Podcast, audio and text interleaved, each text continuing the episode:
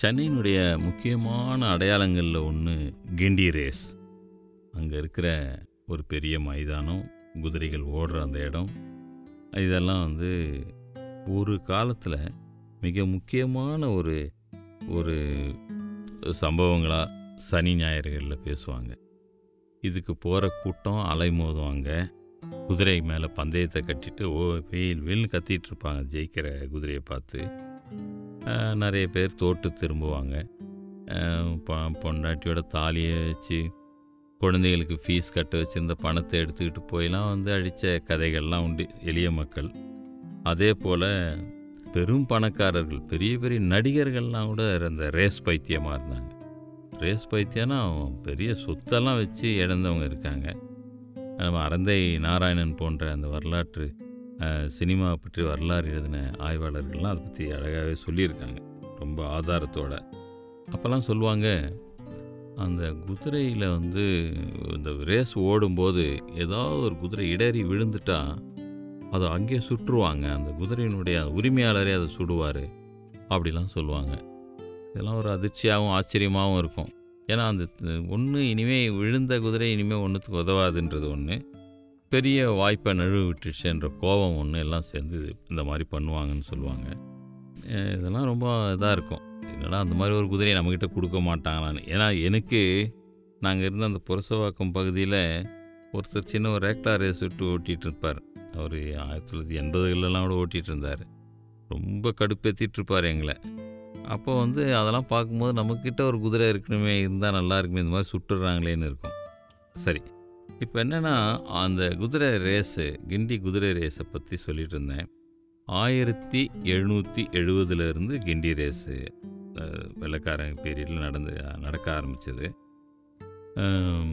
இது நம்ம இதில் வர புள்ளி விவரம், கூகுளில் வர புள்ளி விவரம். எனக்கு தெரிஞ்ச சில கேள்வி இதாக கேள்வி ஞானம்லாம் என்னென்னா, 50களில் அங்கே முனியம்மான்னு ஒருத்தர் இருந்தாங்க, ரேஸ் நடக்கிற கிண்டி ரேஸ் நடக்கிற இடத்துல. அவங்கக்கிட்ட டிப்ஸ் கேட்பாங்களாம் ஜனங்க, நிறைய பெரிய பணக்காரர்லேருந்து சாதாரண ஆள்லேருந்து. அந்த அம்மாவுடைய ஞானத்தில் சில குதிரைகள் ஜெயித்தது உண்டு. அது முனியம்மான்னு பேர், அந்த அம்மாவுக்கு காய்கறி வியாபாரம் பண்ணிகிட்ருப்பாங்க அப்படின்லாம் சொல்லுவாங்க. அது நடுவில் கிடைச்ச பத்திரிக்கையில் ஒரு செய்தி குறிப்பு. இது லாட்ரி சீட்டு இதுக்கு அடிமையாக இருந்த மாதிரி இந்த குதிரை ரேஸுக்கு இப்படி அடிமையாக இருந்தது.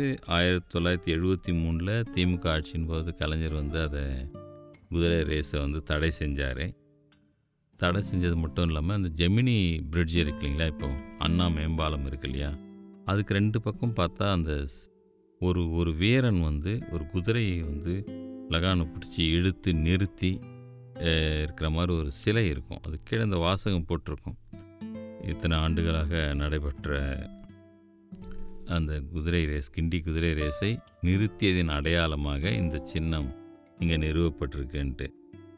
இது எத்தனை பேர் படிச்சிருப்பான்னு தெரில. அது சிக்னல் நடுவில் இருக்கிறதுனால கடந்து போகும்போது பாதி படிக்கும்போதே கூட வண்டி கடந்து போயிருக்கும். இது கிண்டி ரேஸ் நிறுத்தப்பட்டதுக்கான அடையாளம். மறுபடியும் கேஸ் போட்டு மறுபடியும் கொஞ்சம் நடந்துச்சு, ஆனால் முன்னேற மாதிரி வரவேற்புகள் இல்லை. இப்போ கூட சில ஊர்களில், நான் பெங்களூரு, ஊட்டி போன்ற இடங்களில் ரேஸ் நடக்கிறதா சொல்லுவாங்க. ஆனால் அந்த கிண்டி ரேஸுக்கு இருந்த அந்த மவுஸ் இருக்குல்ல, சினிமா நட்சத்திரங்களும் இப்போ பெரும் கோடீஸ்வரன்லேருந்து அன்னைக்கு சாப்பாட்டுக்கு வச்சுருந்த காசு எட்டு போய் ரேஸ் ஆடுறோம் வரைக்கும் இருந்த அந்த ஒரு விறுவிறுப்பு இருக்குல்ல, அது இப்போ கிடையாது. அப்போது ஒரு ஒரு விஷயம் ஒன்று படித்தேன். எஸ் சங்கரநாராயணன்ற எழுத்தாளர் எழுதியிருந்தார். இப்போ அந்த ரிட்டன் டிக்கெட்னு ஒரு, இப்போ போனால் எதனா எலக்ட்ரிக் ட்ரெயினில் ஏறணுன்னு ரிட்டன் டிக்கெட்னு ஒன்று வாங்குகிறோம்ல, போகிறதுக்கும் வர்றதுக்குமான டிக்கெட்டாக இருக்கும். அது என்னென்னா, அந்த காலத்தில் கிண்டி ரேஸுக்கு போனவன் கண்டிப்பாக கடைசி ஒரு பைசாவும் இழந்து வர்றதுக்கும் காசு இல்லாமல் திருட்ரெயினில் தான் திரும்பி வருவான். இந்த ப்ராப்ளத்தை சால்வ் பண்ணுறதுக்காக தான் சென்னை எக்மோரில் டிக்கெட் எடுக்கும்போதே ரிட்டன் டிக்கெட்னு எடுத்துக்கிற ஒரு ஒரு பழக்கத்தை ஏற்படுத்தினாங்க அப்படின்னு சொல்லுவாங்க. ஒருவேளை அது உண்மையாக இருக்கலாம். வேடிக்கைக்காக எழுதியிருந்தால் அது வேடிக்கையான விஷயம் இல்லைன்றதும் உண்மைதான்.